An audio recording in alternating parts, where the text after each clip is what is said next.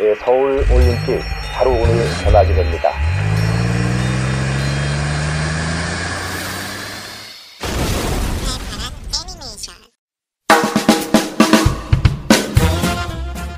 매일 저녁 다섯 시면 만화를 보기 위해 텔레비전 앞에 앉았던 그때 그 어린이들을 위한 프로그램 팔팔한 애니메이션 출발합니다.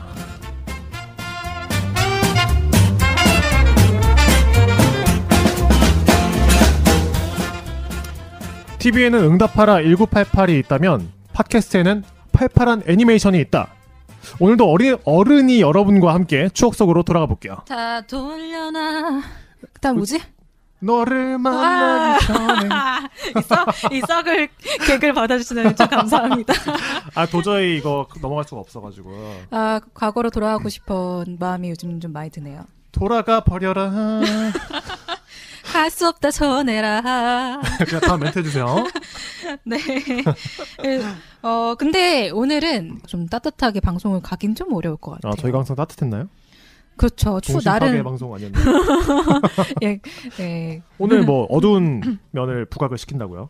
왜냐하면은 둘리의 결말은 정말 다크하기 때문에 음. 어 그리고 김수정 작가님의 삶도 또 되게 굴곡이 많아서 오늘 맞아요. 내용은 좀 굴곡 있고 음, 일명 짠내라는 음, 이야기라고 오늘 좀 이게 네. 비도 오고 네. 다크한 얘기를 하기 좀 좋은 음, 날씨인 어, 것 같습니다. 네, 흐릿흐릿한 게 지금 음. 녹음할 때는 흐릿흐릿한 게 괜찮네요. 음. 하지만 방송을 듣는 여러분의 마음은 항상 밝으시길 바라겠습니다. 이런 것만 안 하면 돼. 형식적인 멘트만 안 하면 돼요. 진심이에요. 어. 아무튼 뭐 저희가 사실 이 추억팔이 방송이 아니라 따뜻한 방송이 아니라 네. 원래의 목적은 동심 파괴 방송이라는 거. 그렇죠? 그러니까 본격적으로 오늘 이야기를 시작하기 전에 네. 간단하게 저희 소개 뭐 매번 해야 되나 이거? 네, 그래서 저희 존재를 청취자분들께 각인시켜야 된다고 봐요. 저는. 네, 저는 뭐 덕후 중에 제일 무섭다는 양덕이고요. 예, 저는 인품이 훌륭해서 인덕이라고 하고 싶은데 사실은 네. 덕력이 부족한 관계로 음. 아직 인턴밖에 되지 못했다 해서 인덕입니다. 음, 인턴 몇 년째죠 지금? 음, 정신연령으로 해도 돼요? 정신연령이요? 열두 살이요. 열두 살이요. 아, 좀 더 귀엽게 안 돼요, 귀엽게? 열두 살이요. 그래요. 그러면 본격적으로, 아니, 근데 우리 피디님 또 초대, 소개 안 했어. 아, 소개 안 했잖아요. 인사 한번 하셔야죠. 네, 안녕하세요. 오늘 또 피디님 생일이라는 거. 와! 와! 반응 진짜 구리다. 잠깐, 본격적으로 오늘 방송 시작해보겠습니다. 이 팔팔한 애니메이션이 야심차게 준비한 작가극장 구세어라 파마머리 김씨.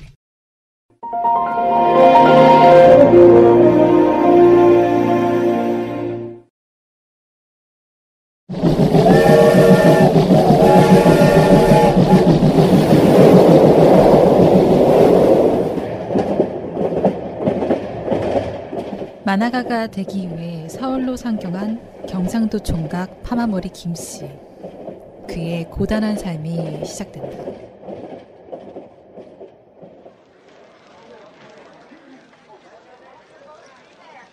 아, 저 가시는 아닙니다. 이름은 수정인데 경상도 남자입니다. 제가 이래봬도 한국일보 공모전 출신 작가입니다.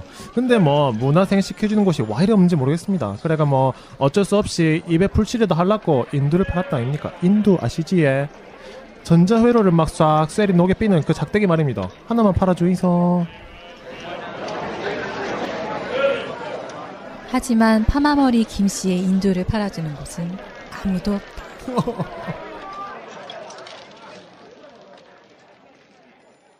다시 만화가에 도전하게 된 김씨. 그런데 왜 김씨는 부산의 버스에 오르는 것일까?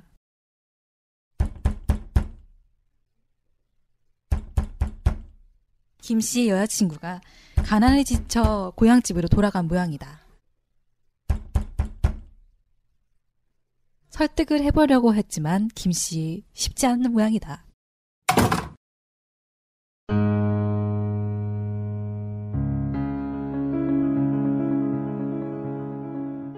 어째 이라노? 일도 힘들고 막 주변도 다 나락이고 내 삶 막 분하고 야속해서 잠도 안 온다.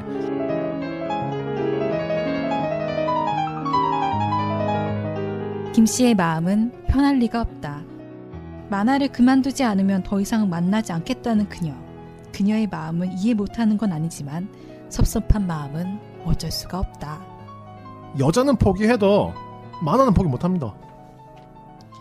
여인 속에 누운 김씨의 등어리가 시리다.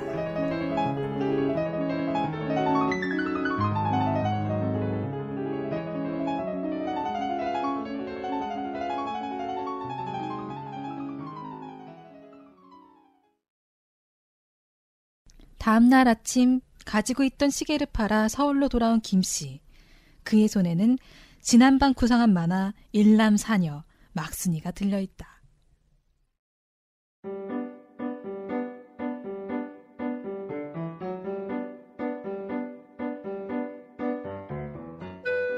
일곱 살짜리 막순이와 가족들의 해프닝을 코믹하게 그린 만화 일남사녀 막순이는 독자들의 사랑을 받게 되고 김씨는 드디어 인기를 끄는 작가가 된다.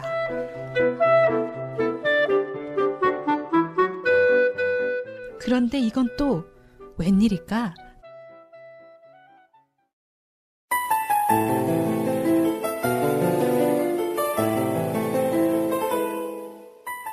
아닙니다. 지가 전두환 대통령 놀리다뇨. 이주일 씨입니다. 전국의 대구, 대머리가 막 전두환 대통령 하나입니까? 이주일 씨라카이.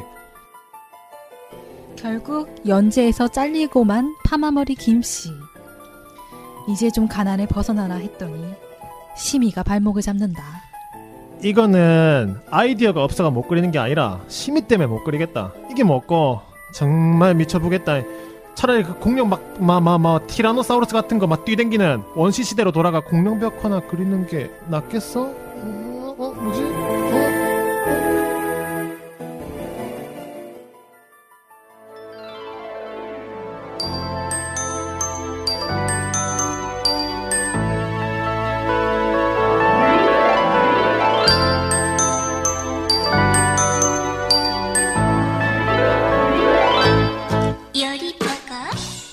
그렇게 파마머리 김씨는 역자 아기 공룡 둘리를 시작하게 된다.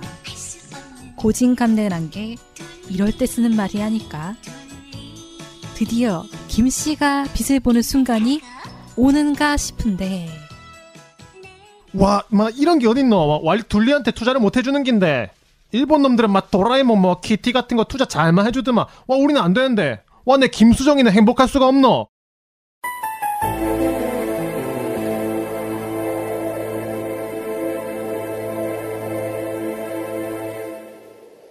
고단한 김씨의 하루는 끝나지 않는다.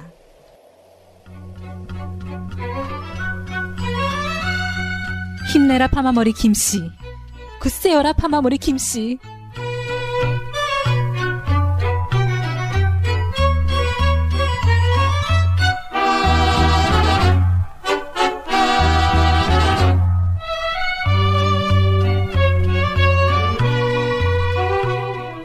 사투리 막 쉽지 않네요.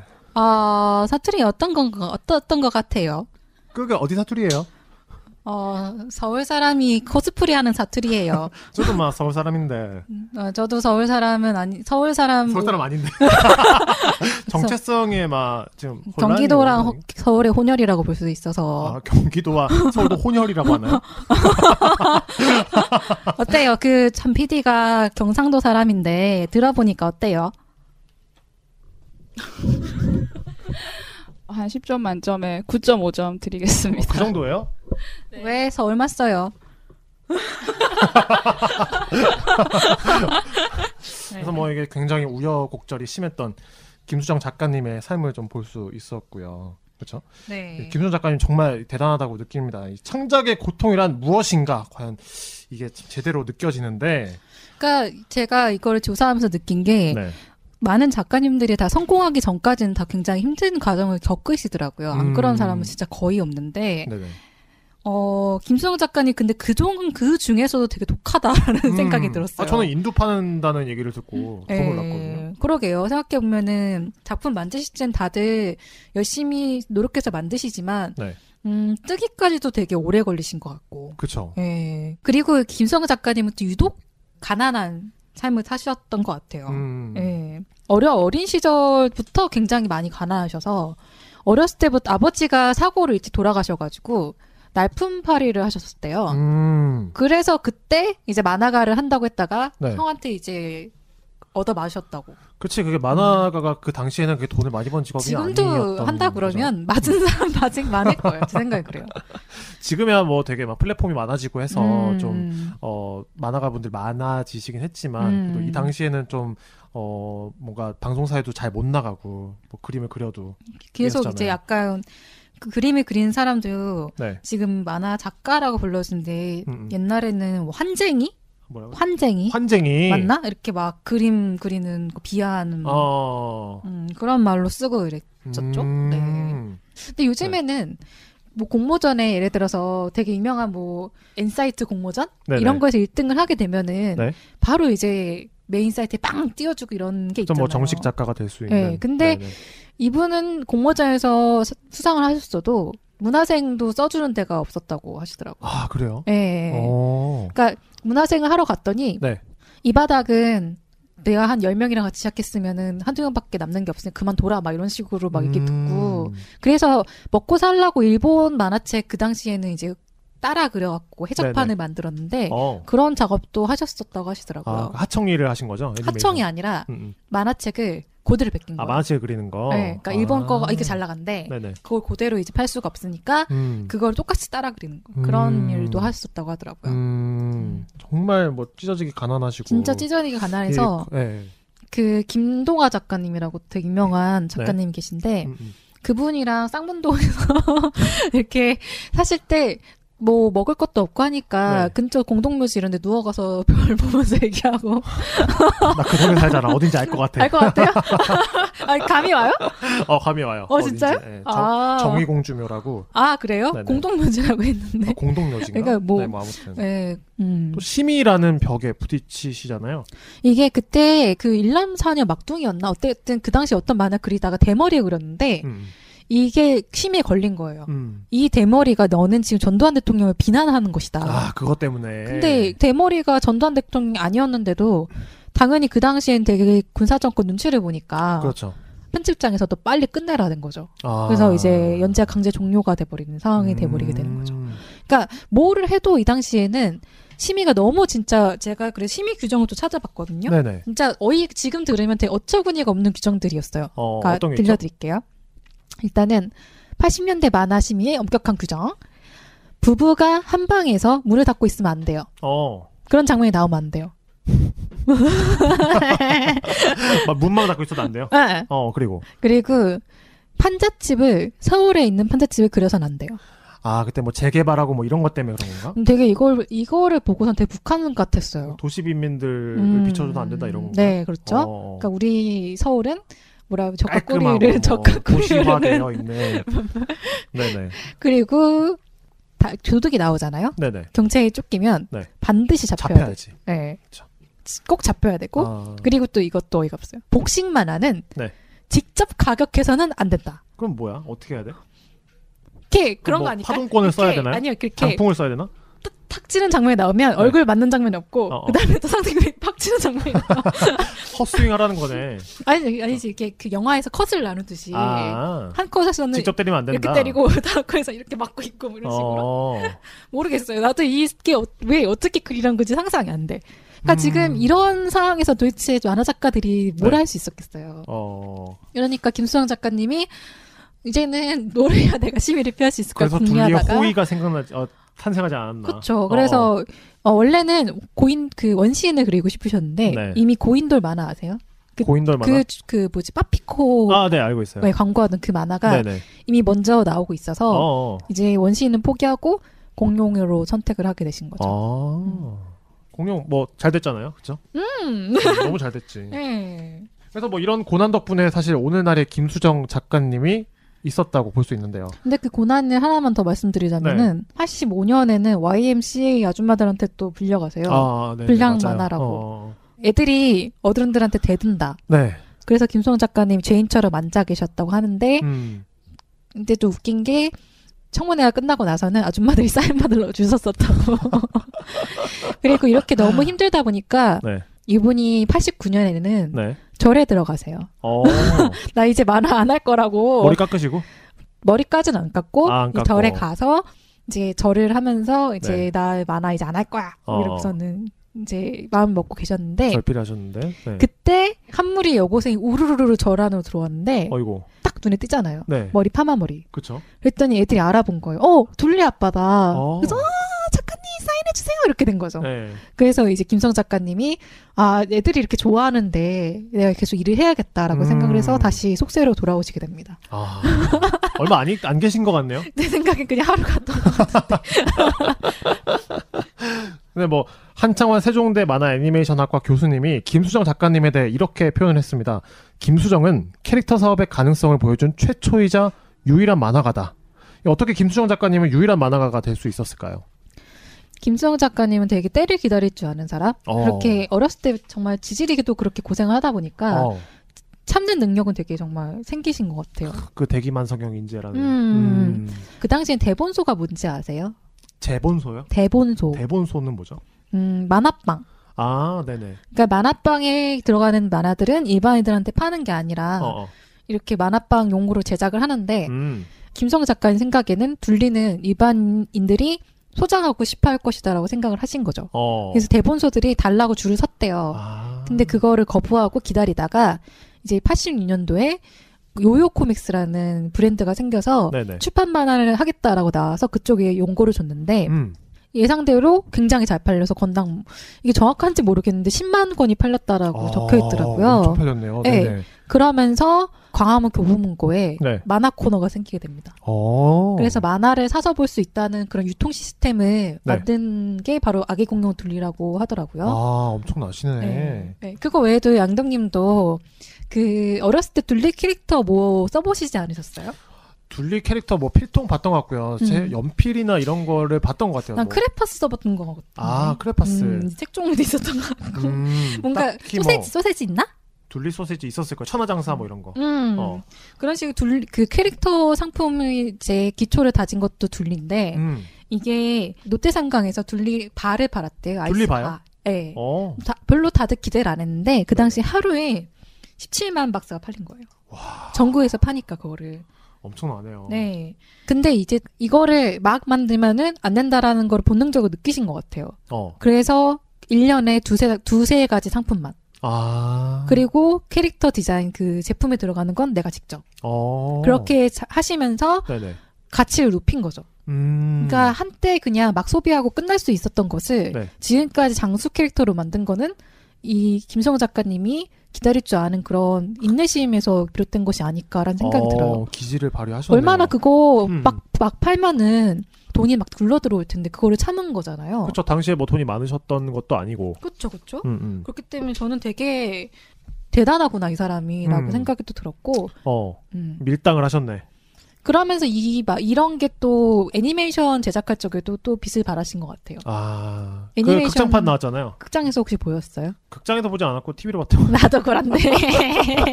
우리 엄마 그때 만화를 못 보겠어요. 어, 아니, 당시 어른별 대모험 맞죠? 음, 그때, 그때 개봉한 건 되게. 네네. 저도 기억을 하거든요. 네. 그때도 그, 다들 반대했대요. 어. 그 전에 이미 많은 한국 만화들이 망했었고, 음. 너도 망할 거야 라고 다들 비꼬았는데, 음. 김성우 작가님 같은 경우는 약간 그것도 뚝심 있게 밀어붙이신 거죠. 어. 그래서 십 개월 만에 제작을 마쳤는데 음. 극장판이 음. 전국에서 오십만 관객을 모으는데 성공하게 되는 거죠. 이야. 지금 오십만이라는 숫자가 지금 보면 굉장히 적어 보이는데 네. 그, 그 당시 어떻게 기준을 할까? 지금으로 치면 제 생각엔 거의 뭐 삼백만 이상 동원한 셈일걸요? 어. 천만 영화라는 게 나온 때가 이천 년대잖아요. 그렇죠. 네, 그렇게다 보니까 음. 정말 엄청난 작품이지만 이것 때문에 또 빚더미 오르십니다. 음, 뭐 당시에는 해외 애니메이션이 영화관에 나오지 않았을 때 아닌가요? 그쵸? 디즈니는 올라갔죠. 어, 디즈니 올라갔죠. 디즈니 외에도 음. 우리나라 지금도 사실 애니메이션이 그렇게 크게 성공하는 케이스는 미국 디즈니나 뭐 픽사 이런 거 외에는 없. 별로 없죠. 아니, 제 기억으로는 영화관에서 애니메이션을 봤던 게 디즈니도 못 봤던 것 같아요. 음, 픽사는 보시지 않아요? 아니 그 지금 어렸을 때? 어릴 때. 어, 우리 엄마는 앙대로 갔다니까. 아, 그러니까 옛날 지금처럼 씨지브이 이런 게 있지 않아요. 그때는 음. 우리 집 같은 경우도 경기도에 살았지만 네. 극장에 가기 위해서 버스를 타고 신촌에 왔어요. 아니 근데 당시에 처음으로 봤던 영화가 뭐예요? 영화관에서 처음으로 본 영화. 나이가 나오는데 그러면 뭔데 뭐 쇼생크 탈출 뭐 이런 거야? 킹콩이었던 것 같은데? 아, 킹콩이요? 어. 아 저는 주라기 공원이었거든요. 오. 어, 어, 피디님도 손을 막 흔들렸어요. 아 근데 그 근데 저는 그 아직도 기억나는 게 음? 영화관에 가면은 너무 막 소리가 막 웅장한 거예요. 음. 그래가지고 너무 무서운 거야. 음. 어릴 때 등치가 못한다고 음. 그런 소리 많이 들었는데 음. 어, 그런 기억이 나네요. 음. 또 공룡이었어 또 보니까. 아 그렇네 그때. 여자 아이들은 어떤 생각을 가지고 있을지 모르겠지만 남자 아이들 음. 같은 경우에는 특히 저는 음. 공룡 도감 같은 거 있잖아요. 아, 아 그런 애들 되게 있죠. 많이 봤거든요 어릴 때. 음. 음. 그런 면에서 둘리도 되게 흥미를 이끌지 않았나. 아 맞아 싶어요. 그런 것도 있네. 어, 어. 어, 생각해 보니까 공룡 어렸을 때 애들 이상하게 공룡을 많이 좋아하죠. 음. 그러니까 어떤 상상 속의 동물이라는 약간 그런 느낌. 음. 음. 하지만 실존했던. 음. 어. 그렇구만. 갑자기 삼천포로 빠졌네요. 저는 공룡 덕후가 아니었었어요. 아 그랬어요? 네. 음. 하, 하, 완 천상 여자였나요? 아 저는 과학 덕후. 과학 덕후? 네, 과학 상자 만드셨나봐요. 역사 덕후. 아니 과학 상자는 사놓고 안, 뜯, 안 뜯어서 아빠한테 혼났고. 역사 덕후였어서. 역사 덕후요? 네. 그래서 저의 어렸을 때 가장 큰 관심사는 되게 신문에서 그런 거 보면 좋아했어요. 어떤 거요? 백제 유적 발견. 백제 유적 발견한 거요? 음, 지금도 그럼, 역사 덕후신가요? 지금은 아니죠. 그래요. 넘어갈게요. 상국 덕후는 될 수 있겠다. 새손. 전하. 아, 아무튼 네. 극장판 애니메이션 성공에도 불구하고 이 김수정 작가님은 또 비난, 어, 고난을 또 맞이하게 됩니다. 그러니까 이게 되게 안타까운 거예요. 어. 왜 우리나라 애니메이션 만든 사람들이 김수정 작가님이나 되는 급이면 네. 미국이었으면 지금 저택이 막 백억짜리 저택이 세 채는 있었을걸요? 진짜로. 음. 디즈니가 디즈니랜드를 짓잖아요, 걔네가. 어, 네네. 근데 너무 안타까운 거예요. 그게 계약을, 투자 계약을 잘못 받으신 거예요. 아. 오억의 투자를 받았는데 네네. 그거를 계약을 어떻게 잘못하셨는지 모르겠지만 네. 십칠억을 돌려줘야 되는 상황이 된 거죠. 음... 그래서 이천일 년까지 캐릭터 상품 열심히 파시고 네. 여러 가지 예, 그 여러 가지 이제 사업을 하시면서 그때까지 빚을 다 갚으셔야 됐기 때문에 네. 원래는 후속 애니메이션을 만들고 싶어 하셨는데 어. 그거 작업을 못 하셨다고 해요. 정말 돈이 문제네요. 음... 어, 현실적인 어떤 어려움이. 그러니까 너무 안타까워요. 진짜 음... 이런 만화 작가가 네. 음, 이분이 또 이제 너무 힘드니까 이제는. 네. 캐나다를 이민가에 생각을 하시게 되는데 음. 왜냐하면 이천구 년, 이천팔 년, 이천구 년에 네. 이제 국가 애니메이션 지원을 못 받으신 거예요, 둘리가. 그렇죠. 이게 나라에서 좀 투자를 많이 해줬으면 좋았을 것 같은데, 근데 이게 그 당시에도 사실 이 만화라는 음. 거를 되게 천대하지 않았나 제 생각에는. 그것보다는 네. 둘리가 국제적인 경쟁력이 없다. 아. 그 이유였다고 합니다. 그렇구나. 네, 그래서 되게 많이 상처를 받으셔가지고. 음. 아 이제는 캐나다로 이민을 갈까 다 떠나고 싶다라고 생각을 하시게 되셨다고 해요. 어... 음, 근데 그때 또 이천구 년에 뉴 둘리가 만들어지면서 다시 한국에 계시게 된 거 아닌가. 어 사실 뉴 둘리가 또 오십 대 입학을 대학교를 또 가셔서 입학을 하셔가지고. 그러니까 정말 정말 정말 정말 정말 대단한 사람인 게 네네. 사실 정말 혹시 들어보세요. 지금까지 김수정 작가님이 본인이라고 생각했을 어, 때. 제 이름 말하지 말고. 다시. 다시 아무 아치 아무것도 아닌 것중 양덕 씨 들어보세요. 네. 어 만약에 본인이 김수영 작가님이라고 생각을 해봐요. 아, 네. 어렸을 때부터 막 날품팔을 해야 되고 네, 네, 네. 정말 장발단수 쫓겨야 되고 인두를 팔고 막 돈이 없어서 어. 막 밤에 공동묘지에 누워서 별 봐야 되고 네. 이렇게 겨우 성공했는데 이제 네. 심의 때문에 망하고 어. 망한 건 아니고 심의 때문에. 뭐 정말 스트레스 많이 받고 애니메이션 성공했는데 십칠억 빚을 지게 되고 음. 이런 상황 계속 겹쳐요. 네. 뭐 어떻게 될 것 같아요? 어떻게 아까 전 상상조차 너무 힘들어요. 음, 어, 그렇잖아요. 어, 지금도 힘든데 음. 빚이 십이억 있다고 생각해봐. 얼마를 벌 수 있을 것 같아? 일 년 일해가지고. 아, 정말 둘리가 돈 잘 버는 애였구나. 아니 근데 그런데 이분은 이천삼 년인가 그 쓰리디 애니메이션 기술을 배워야겠다 생각하셔서 어. 늦깎이 대학생이 되셨다고 해요. 음... 그래서 그 당시에도 졸업 작품을 또 만드셨고 쓰리디로 네. 그 다음에 그거로 제 기억이 정확하지 않은데 광고 영상 작업도 하셨던 것 같아요. 아... 네. 그 당시에 이제 콘텐츠 사업이 성공할 거란 어떤 선견지명이 있지 않으셨을까? 생각해보면 정말 그때 오십 대 작가가 네네. 지금 어른들은 또 스마트폰도 귀찮다고 잘 안 배우시려는 분들이 많은데 그쵸. 그 상황에서 쓰리디 애니메이션을 배워야겠다라고 마음먹은 게 난 정말 대단한 것 같아요. 음, 음. 그쵸. 그냥 그냥 그 만화 사업을 가지고만 끝냈을 수도 있는데 음. 새로운 걸 계속 시도하시고 이런 모습이 되게 멋있습니다. 네. 네. 그래서 이렇게 넘어져도 이렇게 계속 다시 일어나시고 다시 일어나시고 오뚜기 같은 모습을 보여주셨는데, 그래서 이천구 년에 바로 뉴 둘리가 탄생할 수 있었던 거 아닐까 싶고요. 김수정 작가님의 뚝심으로 또 앞으로도 계속 좋은 작품을 만날 수 있기를 바라보겠습니다. 발빠른 애니메이션. 정작 우리 둘리 얘기는 잘 못한 것 같아요. 그래서 준비했습니다. 요리 보고 조리 보고 둘리 속 신스틸러들. 사실 저는 되게 네. 하고 싶었던 얘기였어요. 아, 여러 가지 에피소드가 준비되어 음, 있습니다. 네. 둘리 속에 네. 그 둘리 일단 고길동 가족 외에도 네. 되게 매력적인 캐릭터가 너무 많아서 네. 꼭 얘기하고 싶었어요. 그래서 인덕님이 가장 좋아하는 캐릭터는 따단 음, 마이콜. 마이콜. 네. 네. 근데 이 둘리를 보시면서 네. 가장 재밌었던 에피소드가 어떤 거였어요? 저는 감동받았던 에피소드 하나하고 음. 그 다음에 어, 재밌었던 에피소드가 있는데, 재밌었던 에피소드는 음. 그 자동차를 막 부수면서 북한, 그러니까 자, 저번 주에 우리 얘기했던 거잖아요. 음. 그 칼기 폭파 사건. 음, 맞아요. 그때 정말 많이 해, 정말 이렇게 말을 좀 안 예쁘게 해야 되는데 네. 많이 해쳐먹었죠. 이랬는데. 어. 아니 갑자기 자동차를 고물상에서 막 가져와가지고 아, 진짜. 개발을 한 다음에 네. 네, 막 날개가 나오고 막 이래서 음. 결국엔 때려잡은 게 북한 잠수정이에요. 음. 어, 그 도우너가 박치게가지고. 음. 음. 음, 음. 그런 게 있었고 음. 감동받았던 거는 나 왠지 뭔지 알 것 같아서 방금 전에 음 한 거예요. 뭐야 뭐? 엄마 얘기 나올 것 같아가지고. 어, 엄마 얘기 나올 것 같아. 그러니까. 그 당시 울었어 난 진짜. 어... 얼음별 대모험. 어. 네. 근데 저는 울진 않았어요. 울진 않았어요? 음. 감성이 메말랐구만. 음, 그렇다기보다는 네. 그 당시에는 죽으면 만날 텐데요. 뭐라고요? 그게 영혼의 세계잖아요. 그렇죠. 어차피 갈 곳이니까. 음. 곧 만날 수 있을 거라고. 언젠가 만날 테니까. 어... 아, 영영 이별이 아니니까. 음. 근데 나라라 슈퍼보드 할 때부터 느꼈는데 되게 사이드 캐릭터를 좋아하시는 것 같아요. 네, 약간 어, 저는 사우정하고 마이콜 이런. 그 주인공을 별로 안 좋아하는 것 같아요. 아... 어떤 드라마를 봐도 항상 드라마에 러브라인이 있으면 네.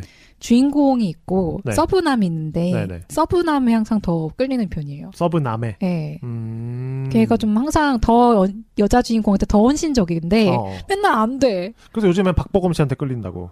어어어어. 입술이 떨려. 입술이. 박보검 씨는 서브가 아니에요. 사랑이에요? 어... 어... 그는 그저 그일 뿐이에요. 어... 그 무슨 소리죠? 평가 절하는 건가요? 그가 일 초가 나와도 네. 그는 그라는 거죠. 아, 그는 그예요? 주연, 서브 이런 걸로 구별될 수 없는 사람이에요. 아. 뭐 내가 진짜 근데 어저께 사실 드라마 보면서 생각을 했어. 제, 제, 내 조카뻘이라고 생각했어. 참으로 이렇게 그 암흑의 그 네. 손을 내밀 수가 없더라고요. 어, 몇 살이죠? 양심이 있어서 양심. 누구니? 구십삼 년생이던데. 구십삼 년생? 네네. 어, 뭐 얼마 차이 안 나잖아. 대전 엑스포를 봤을까 싶은데요? 대전 엑스포. 아, 구십삼 년에 제가 대전 엑스포 갔었죠. 음, 우린 어. 모두 대전 엑스포를 아는데. 그 타임캡슐에다 뭐 넣어놓고 왔어. 음, 음, 그래요. 그게 뭐 존재하는지 모르겠지만. 음. 음. 아무튼 훈훈한 박보검 얘기를. 그래서 마이콜 좋아하시고, 음. 사우정, 사우정 좋아하시고. 그 마오, 마이콜 성대모사도 가능하신가요? 혹시? 스승님? 음, 그래. 라스베가스에서 공연하는 게 내 꿈이다. 이거 아닌가? 어, 아닌 것 같다. 아닌 것 같은데? 결심했다. 다음 목표는 라스베가스 특설 무대에서 리사이트를 갖는다. 연습이다. 그래서 또 가장 좋아하는 에피소드를 꼽으라면 또 뭐가 있을까요? 어, 그래서 일단은 저의 베스트 에피소드 중에 하나가 마이콜과 둘리가 그 노래자랑에 나간 에피소드가 정말 최고의 에피소드 중에 하나예요. 아, 왜냐하면은 맞아, 맞아, 맞아. 그 당시에 저는 생각했어요. 저게 최우수상을 받지 않으면 도대체 무슨 뭐가 최우수상을 받아야 되는 것이냐. 어. 왜냐하면 그 라면과 구동탄 노래가 너무 제 네. 심금을 울렸어요. 어, 그 당시에? 네, 후루루 짭짭 짭짭. 그 당시에 구동탄이 뭔지 알았어요? 어, 그건 몰랐는데 어. 구공탄에 끓이는 라면이 부유했구만. 네? 구공탄이 뭔지 몰랐어요? 우리 집 가스렌지에서 방금 부유했구만. 네, 그런가 봐요. 아니 그래, 근데 그, 음. 그 노래자랑 같은 어떤 그 대회에 음. 나왔던 그 다른 후보자 음. 노래 진짜 못하잖아요. 그러게요. 생각해보면은 어.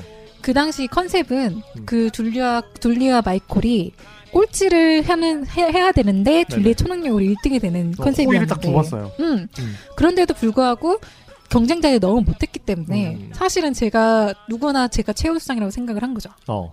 아무튼 저는 근데 음. 다 통틀어서 그냥 고길동이 쩔쩔 매는 모습이 가장 재밌었던 것 같아요. 음.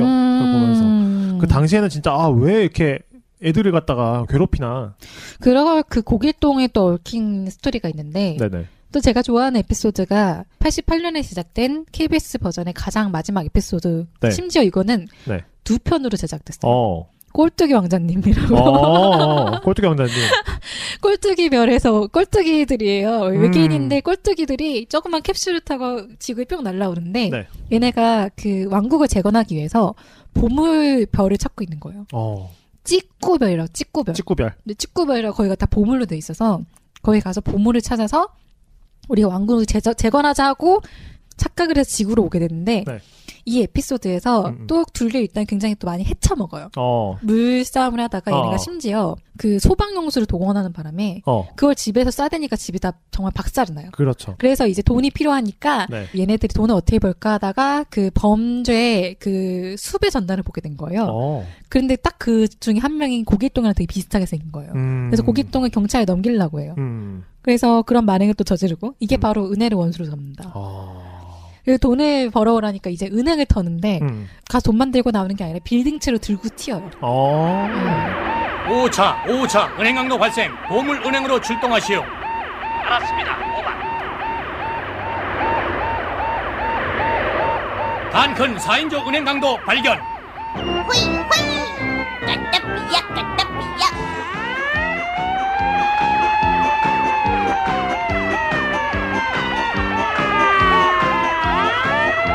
길동이가 무척 좋아할 거야. 자네들 지금 뭐하고 있는 거야? 왕자님, 직구인들이 보물을 팔아서 은행을 사가는군요. 경찰 호위까지 받으면서요. 꼼짝 마라. 너희들은 완전히 포위된다. 순순히 인질들과 은행을 내려놓아라. 반항하거나 서툰짓하면 가차없이 발포한다. 어, 누구 보고 하는 소리야? 너 보고 하는 소린가 봐. 내가 왜? 자수할 의사가 없는 모양인데요. 할 수 없군. 특수작전 개시! 올해도 고길동은 행복할 수가 없어. 나이를 먹고 나서는 고길동이 좀 불쌍해 보이더라고요. 음. 어, 그러니까 어릴 때는 진짜 아, 왜 이렇게 애들을 못 사겠구나 그랬었는데 그 피디님이 네. 옆에 계신 피디님이 이걸 보면서 정말 둘리 일당을 쌍욕을 하면서 우리 피디님 욕 같은 거 하실 줄 모르는 분이잖아요. 그 그치 쌍시에서 안 들어갔는데 어. 뭐 어떻게 얘기했더라? 한번 뭐라고 했었죠? 저분 최소 네티즌. 네, 이천십오 년에 되니까 어리니까 저렇게 바뀌었어요. 음. 그것도 뭐 재밌는 에피소드 뭐 없었나요? 그리고 또 제가 개인적으로 좋아하는 에피소드는 네. 램프의 노인이라는 에피소드 되게 좋아하는데. 아, 그분. 네. 네. 요정, 요정이잖아요, 나름. 요정은 요정이죠. 어, 어. 그래서. 되게 못생겼어. 네. 배 나온 정말, 옷은 아라비안 스타일인데 생긴 거는 중국 취권하게 생긴 네, 할아버지가. 근데 머리가 한가닥이시고요. 그 캐릭터 어떻게 그려놨냐면 그 취권에 나오는 하, 할아버지 있잖아요. 네. 네, 정말 무술의 대가 같은 음. 산에 숨어 사시는 분처럼 음. 그려놨어. 이게 그 둘리 일당이 버스고 안 내고 버스에 탔을 거예요. 그래서 어. 아마 쫓겨났을 거야. 내 그쵸. 기억에는. 음, 음.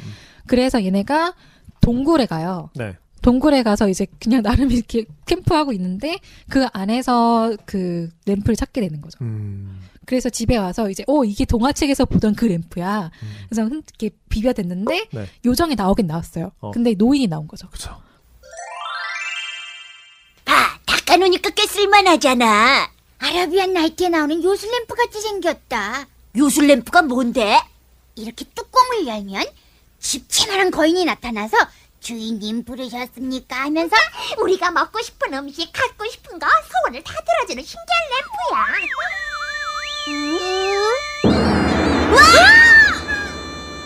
아이고, 아이고 팔다리, 허리, 가슴 그리고 목이 아이고 이거 좀 빼줘. 아이고 됐다, 됐어. 요가를 너무 오래 하셨나 봐. 아, 주인님 부르셨습니까? 할아버지는 누구셔요? 램프 속의 거인. 어, 그런데 왜 그렇게 폭삭 늙으셨어요? 에에, 가는 세월 그 누구가 막을 수가 있나요? 제게는 이만큼 무섭고 하늘만큼 큰 거인이라고던데. 저런 인쇄가 잘못됐나 보다. 진짜 맞아요. 그래서 뭐 어떻게 고길동 집에 같이 가게 되는데 고길동이 또 다른 식충이 되는 거죠. 어, 어. 네. 그래가지고 근데 갑자기 뭐 은행을 털러 가자라는 어떤 도모를 큰일을 도모를 하다가 그게 고길동 귀에 들려요. 그래서 고길동이 옳다쿠나 하고 신고를 해요. 어. 그 신고 장면 웃기잖아. 네, 그거 네. 잠깐 들어보죠. 네. 금감 정체가 뭔지 알아봐야죠. 우리가 힘을 합친다면 잘 살 수 있겠다. 네 생각은 어떠냐? 좋아요. 어디부터 털까? 은행이요. 슈퍼마켓이 어떨까? 아, 그래, 그래 슈퍼마켓 좋다. 강동. 이 여보세요. 저 일일이, 일일이요. 저 여기 간첩이 아니 저 강도가 저 중앙범이요. 인상착의를 말씀해 주세요. 아, 그, 그 그렇지 인상착의. 좌우지간 대단히 못생겼어요. 대단히 못생겼다고요? 곧 출동하겠습니다. 오늘이야말로 몽땅 소탕할 건수를 잡았다 이거야? 응. 못생긴 놈들을 잡아라! 이게 진짜 그, 그렇게 가장 웃겼던 것 같아요. 네. 그, 못생긴 놈들이요? 그러니까. 못생긴 놈들이요? 바로 출발하겠습니다. 그런 게 되게 웃겼어요. 어, 그러니까. 네, 그런 것도 웃겼고, 그 네. 결말도 진짜 어이가 없어가지고, 어어. 고길동이 쓰레기인 줄 알고 램프를 던지는데, 그 연탄을 쏘가던 쓰레기 차, 차에 함께 실려가면서, 어어. 정말 석양의 바탕으로 나레이션이. 그 후로. 램프의 노인은 돌아오지 않았다. 여운인지. 거기다 인간극장 배경음악 깔면 딱 좋을 것 같은데. 그런 에피소드들이 굉장히 재밌었습니다. 네. 그래서 뭐, 이게 생각보다 사실 아기 공룡 둘리 다시 보시면 정말 재밌는 에피소드가 많아요. 네. 다시 봐도 되게, 네. 어, 어떻게 보면은 가족적이기도 하고. 그렇죠. 뭐, 우정 이야기도 되고, 음. 판타지도 되고, 이런 식으로 다양한 에피소드가 있기 때문에. 음. 그리고 말장난 지금 들어도 재밌잖아요. 음, 그, 그쵸, 그쵸. 꼬무신. 그래서 다시 봐도 재밌으실 것 같아서 한번 찾아보셨으면 좋겠어요. 네. 유, 어, 유튜브. 음. 네. 거기 찾아보시면 나오니까. 검색해보시면 재밌는 에피소드 찾으실 수 네, 있을 겁니다. 이천구 년 둘리도 한번 보셨으면 좋겠어요. 왜냐하면 음. 어, 기존에 없었던 에피소드들이 굉장히 많이 추가가 됐어요. 어. 원래 원작 만화에만 있었던 뭐 디스크 악마라는 것도 있고 네네. 그리고 고길동이 혼자 막 살아남기 위해서 고군분투한 에피소드 이런 것들이 어. 그 케이비에스 버전에서는 제작이 안 됐는데 네. 뉴둘리에선 제작이 돼서 네. 그 한번 보셔도 되게 재밌을 거예요. 그 뉴둘리가 에스비에스에서 나왔던 거죠? 음, 음, 맞아요, 맞아요, 맞아요. 지난 시간에 저희가 얘기했었던 네, 거죠. 네, 네. 네. 그러면 뉴둘리의 주제가를 들어보면서 다음 코너로 넘어가 볼게요. 나는 몰라, 너는 아니. 내가 누군지 낯선 얼굴, 다른 모습. 아기 공룡 둘리. 팔팔한 애니메이션의 자랑 엔딩 들려드립니다. 네, 코너입니다. 둘리가 어떻게 끝나는지 기억하시는 분 과연 계시나요? 오늘 저희가 아기 공룡 둘리의 엔딩을 들려드리겠습니다. 아기 공룡 둘리의 엔딩 도대체 어떻게 끝나죠? 그 케이비에스판 애니메이션은 꼴뚜기 왕자편으로 끝이 나요. 네. 거기서 이제 어떻게 됐다 뭐 이런 결말은 없고 네. 근데 이제 극장판이 또 등장을 하는데 음, 음. 극장판 구십육 년인가? 저까지 헷갈리는데 그 극장판은 둘리가 물리치죠. 네, 근데 둘리가 이제 빙하 타고 내려오는 것부터 시작을 해서 다시 맞아요. 그 과정을 보여주고 네. 그러면서 이제 우주의 악당 바이오킹을 물리치면서 끝이 네네. 납니다. 바이오킹이 음. 엄마를 가둬놓고 있었어요. 맞아요, 맞아요. 음. 그래서 이제 바이오킹을 해치우고 나서 음? 하지만 이제 엄마랑은 헤어지게 되는 안타까운 엔딩으로 끝이 나요. 어, 그리고요? 김수정 작가님이 어, 이 아기 동룡 둘리를 완결을 지으시고 네. 그 둘리 이후의 이야기를 네. 또 만화로 제작하신 게 있어서 그쵸. 그거에 대해서 오늘 얘기를 해드리려고 해요. 아, 아마 알고 계신 분 거의 없으실 것 같아요. 이거는 잘 알고 계시는 분들이 없어요. 그래서 만화책이잖아요, 이거. 네, 그 구십삼 년에 네. 베이비사우루스 돌리라고 네. 둘리 이후 두 이야기를 외전을 그리시게 됩니다. 아, 그 이거를 얘기하기 전에 저희 스포일러 존입니다. 네, 이게 정말로 네네. 결말이 좀 충격적이기 때문에 네네. 어, 상처받고 싶지 않으신 분은 네, 스포일러 당하고 싶지 네. 않은 분들은 오 분 뒤로 돌리시면 되겠습니다. 네, 오 분 뒤로 돌리세요. 오 분 뒤로. 네. 네.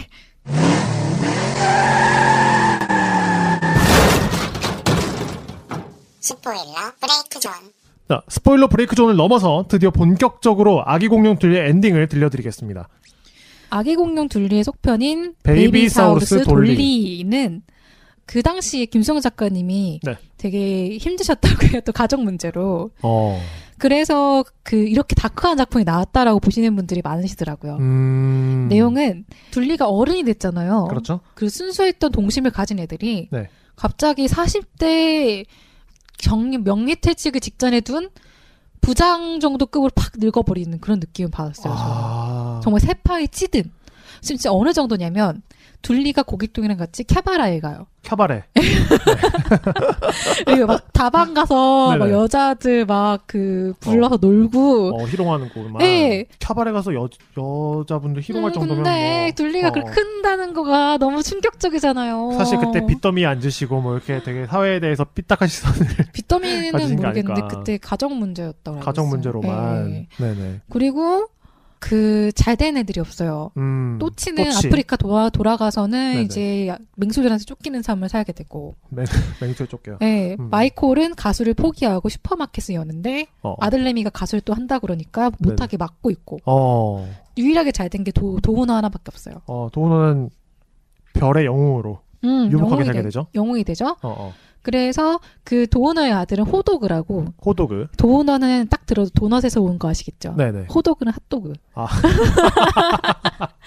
그, 호도그. 네, 호도그가 또 지구로 와서 둘리 네네. 아들 세대들 같이 이제 즐겁, 즐겁게 이렇게 이제 시간을 보게 되는데 음. 일단 우리가 좋아했던 캐릭터들이 너무 정말 삶이 찌들어서 변해버렸잖아요. 네네. 그걸 보는 것만으로도 굉장히 충격이었는데 네. 결말이 어떻게 되냐면 네. 애들이 장난으로 아기 염소로 변해서 네. 제가 기억하기로는 페인트를 먹었나? 그래서 페인트를 사... 먹었는데 아기 염소로 변해요. 그러니까 아기 염소로 변해서 네네. 뭐 페인트를 먹게 됐나? 어어. 이렇게 돼서 둘리가 사경을 헤매게 돼요. 어. 그래서 이제 죽을 죽을 똥말똥하니까 네네. 도우너의 아들이 호도그가? 이제 호도그가 어. 이제 타임 코스모스보다 진화된 타임머신으로 어. 둘리를 가장 행복했던 순간으로 보내주겠다라고 음. 하게 됩니다. 음. 그래서 이제 그 둘리 원래 일편 일기 그때 그때 설정됐던 시기로 팔십 년대로 다시 돌아가게 되는 거죠. 둘리가 음. 돌아가게 되는데 이때 둘리만 갈 수 있지 아무도 갈 수 없어. 어. 이렇게 된 거죠. 아. 그래서 둘리 딸 그 올리만이 유일하게 매달리면서 아빠 가지 마세요 이렇게 됐는데 음. 다른 사람들이 그냥 울고. 그냥 고길동은 오히려 아, 속 시원하다까지 얘기를 하게 돼요. 캬바레 가서 그렇게 같이 갔더니 그 동지를 그 보냈는데 그 돈에 또 고길동이 됐나 보지. 어... 그래가지고 둘리는 사라지고 그때 사라지면서 그 네. 올리 편지만이 허공에 이렇게 흩날리면서 이제 둘리는 사라지게 돼서 결국은 둘리는 어... 자식들이 둘리를 죽일 꼴이 됐다. 음, 뭐 나름 또 행복한 삶을 살게 됐으니. 오, 음, 행복한 삶이 아니죠. 그래서 어쨌든 둘리는 자식들한테 그렇게 돼가지고 어떻게 보면 정말 다시 행복한 순간 돌아가긴 했지만 네. 그래도 우리가 꿈꾸 어렸을 때 꿈꾸던 미래가 그렇지 않잖아요. 음. 우리가 꿈꾸던 미래가 자식들이 우리를 음. 배신할 것이라는 생각을 하면서 살지 않잖아요. 우리는. 음. 근데 그런 결말을 맞고 그것도 되게 슬펐던 것 같아요. 그 약간 허황되게 나는 라스베가스에서 리사이트를 할 거야 이랬던 마이콜도 결국에는 꿈을 접고 네, 아들내미한테 너 가서 하지 마! 이러는 게 정말 네. 우리 그 다크한 우리 삶의 면에 너무 그 필터 없이 담으신 것 같아요. 그 현실적인 모습을 반영한 게 아닐까라고 아니, 그, 생각해요. 그건 좋은데 어어. 그럴 수 있어요. 근데 캐릭터들 둘리 캐릭터이기 때문에 그쵸. 정말 동심이 와장창. 어. 아니 그러니까 진짜 저는 이 외전에 대한 얘기를 들으면서 사실 둘리는 딱 그냥 어른별 대모험에서 악당을 물리치고 딱 아이들의 기억에 좋은 기억으로 남을 수 있는 어떤 장면에서 딱 끝났어야만 하는 건데 네, 외전을 음. 또 이렇게 그리신 거를 보니까 물론 힘들어서 그렇게 그리셨을 수도 있겠지만 제, 어, 음. 한편으로는 굳이 이렇게까지 근데 이게 먼저 나왔어요. 이게 먼저 나왔어요? 음. 이게 먼저 나오고 그다음에 그 어른별이기 때문에 아, 제 생각에는 김수정 네. 작가님이 이거 제 생각인데 뭔가 다른 만화 그동안 아동용 명랑 만화를 많이 그리셨으니까 다른 걸로 또 이제 어른들의 삶을 받아 다뤄보고 싶지 않았을까라는 그럼 생각이 다른 캐릭터로 그렸어야지. 그래서 이제 와장창이 네. 된 거죠 저희가. 그래서 이제 김수정 작가님 본인도 이게 속편이라고 하진 않으시고 어. 외전격으로 생각을 하시는 것 같고 음. 음, 그... 네, 그렇습니다. 충격받아서 말하면서 또 충격이라. 아. 근데 둘리는 정말 그 어른이 된 둘리는 왜 이렇게 다 다크하게 그리는지 모르겠어요. 음. 이거 외에도 그러니까 최규석 작가님이 이천삼 년에 습지 생태 보고서. 네, 거, 거기서 동룡 둘리에 대한 슬픈 오마주라고 네. 이, 이것도 이거는 이제 정식 작품 아니고 최규석 작가님이 해석을 하신 건데 네. 여기서도 둘리가 거의 일용직 노동, 노동자 이런 게 돼가지고 어... 정말 힘든 삶을 살다가 음. 마지막 장면이 그거예요. 고길동 묘지에 가가지고 네. 그 고길동한테 소주 따라주면서 네. 아저씨 저 사는 게 힘들까요? 사진 보여줬는데 너무 슬퍼. 네, 그러면서 끝이 났는데 여기서도 또치가 잡혀갔나? 어 근데 김수정 작가님이 추, 추천사가 있어요. 에이, 어, 그... 다음에 또 누군가가 둘리를 그리겠다고 하면 나는 단호히 거절할 것이다. 최규석 씨의 공룡 둘리는 단 한 번의 예외다. 왜냐면 이것도 너무 다크화해서 그런가? 근데 이거 작품 자체는 정말 좋아요. 네. 근데 너무 내용이 너무 마음이 아픈 거죠. 어... 그렇게 꿈과 희망을 가지고 컸던 어린이들이 네네. 커서는 입에 풀칠하기도 어렵게 돼버린 그런 다크한 현실이 너무 드러나서 음. 이 작품도 사실은 되게 보고 있으면은 마음이 아파요. 음... 음. 네. 제가 만약에 단편을 만든다면 밝, 밝게 만들게요. 방송인이 돼가지고 음. 막 개그치고 있는 캐릭터로. 그거는 또치나 마이콜이 잘 어울리지 않을까요? 음, 그런가? 음, 그런가? 아, 좀 마음이 좀 푸석푸석해지고 뭔가 좀 꽁기꽁기해지는 네. 네, 그런 결말이었습니다. 도대체 언제까지 이러실지 모르겠어요. 아, 인덕님 이거 또 오늘 또 이디엠을 또 만드셨다고 이번에는 이디엠을 제가 이거 작업을 어젯밤 새벽 다섯 시까지 했는데 어, 다섯 시까지 이거 만들면서 사실은 반주까지 다 만들고 싶었는데 목소리 네. 추출하는데 실패해가지고 네. 일단 오늘도 다른 작품, 다른 분들의 작품에 얹어, 얹혀 가겠습니다. 반주가 아니라 반죽을 하신 거 아니에요? 자, 제가 어떤 작품을 썼는지 그래도 알려드려야 될 것 같아서 네네. 잠깐 그 유에스비 그 네네. 지금 읽기도 어려운 분들이 이 작품인데 디브이비비에스 and Dropgun의 피라미드 피처링 상진? 산진. 네, 우리나라 분인가? 죄송합니다. 산진님. 그리고 두 번째는 이것도 어려워. 자, 자우즈, 자우즈에는 에프오지. Rock the Party. 예, Rock the Party라는 곡을 차, 살짝 제가 정말 죄송하지만 좀 빌려서. 그래요. 네. 어떻게 믹싱하셨는지 한번 들어보도록 하겠습니다.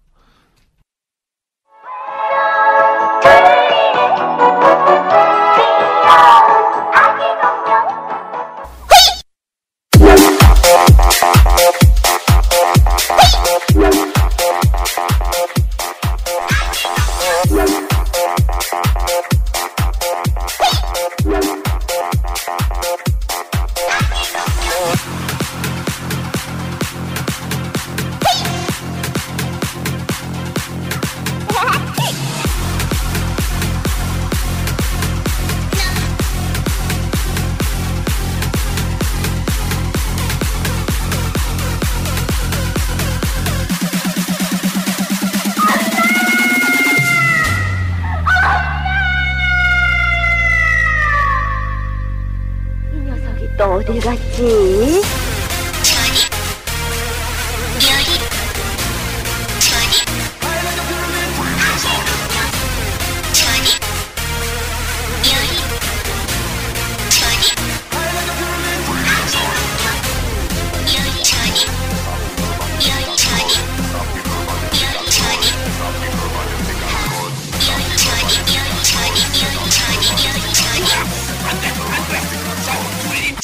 새끼인지 끝내는 나를 만성 위장병에 걸리게 하고 말 거야.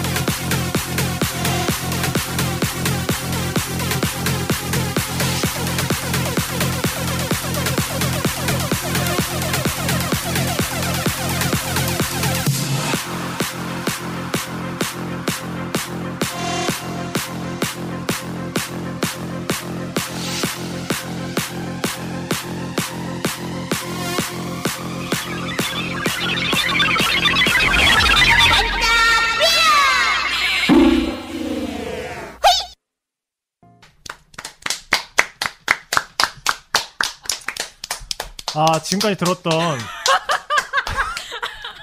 지금까지 들었던 창작물 중에 단연 보석이 아닌가 싶습니다. 아, 감사합니다. 아, 이거 새벽 다섯 시까지 만들었어요. 몇 시간 걸리셨죠, 이거? 제가 사실은 포기하고 네. 응답하라 일구팔을 채택 얼굴을 보면서 네네. 마음을 힐링하고 네 시간 작업해서 만들었습니다. 아, 아마 박보검 씨가 굉장히 네. 영향력을 주지 않았나. 땡스 투 박보검. 아, 이거 엄청 고퀄인데요, 진짜? 제, 제가 한 것보다는 이 디브이비비에스 디브이비비에스와 드랍건 예. 님과 자우스 F 월드 님 덕분이죠. 아, 그분들 아시나요? 죄송합니다. 아, 호잇! 여기서 깜짝 놀랐어요. 아, 너무 좋은데? 어. 된다고 했잖아. 이디엠 아무도 반대했잖아. 아니, 어, 아무도 반대했다는 무슨 말이죠, 그게? 어디 말이죠, 그거? 사투리를 해주실래요? 아무도 반대했잖아요. 아, 안 하, 하지 마, 하지 마. 아, 근데 이거 진짜, 어, 엄청나네요, 진짜. 어. 이, 지금 아무도 없는 주십시오. 신촌에 퍼지는 이디엠. 스피커 없어, 지금. 아, 스피커 없어요? 아, 그렇구나. 음. 음. 스피커가 나왔으면 저도 열광했겠지. 어, 열광했죠. 저 여기서 지금 디제이처럼 이렇게 막 했잖아요. 그렇죠? 이렇게 또 굉장히 마무리가 안 좋았는데, 아, 마무리가 안 좋았다기보다는 굉장히 씁쓸했는데, 네. 또 기분을 또 이렇게 살려주시는. 저희가 이게 뭐. 에이에스가 확실한 방송입니다. 아, 에이디, 그러니까 에이에스, 에이디에스엘을 말할 뻔했어. 어. 또 나이가 나오는 거죠. 아, 우리가 아, 이 기획만 삼 개월 한 방송 역시나 이 빛을 발휘하기 시작합니다, 드디어. 네. 네. 그래서 뭐 다음 편은 저희가. 페이스북으로 네. 신청을 받아서 네네. 이제 또 여러분의 참여가 있는 방송이에요. 어, 페이스북 주소를 다시 한번 말씀해 주시면 그 페이스북 닷컴 슬래시 하시고 슬래시 하시고 되게 쉬워요. 팔십팔 숫자로 팔십팔 하시고 애니메이션 치시면 저희 네. 페이스북이 등장합니다. 네네. 지금 좋아요 수가 일 일 이 심지어 피디까지 해서 총 세 명인데 좋아요 수가 이예요. 네. 그래서 저희가 대대적으로 오픈 이벤트를 준비하고 있으니까 어, 많은 참여 부탁드리겠습니다. 거국적으로 하나요? 그럼요. 어. 저희가 저희 돈을 털어서 네네. 저희 좋아해 주시는 분들께 조그만 선물이라도 드리려고 합니다. 어, 사비를 턴다는 소문까지 있던데. 어, 털었어요, 이미. 네. 그래서 다음 편에 대한 소재는 저희 페이스북을 통해서 확인하실 수 있고요. 또 신청도 많이 받고 있으니까요. 꼭 담벼락을 남겨주시든지 메시지를 보여주시든지 네, 많은 참여 부탁드리겠습니다. 그럼 어른 여러분 다음 시간에 만나요. 안녕. 안녕. 다시 한번 틀고 가죠. 디디엠. 끝에 이렇게 싹. 마음에 들었어. 마음에 들었어. 이거.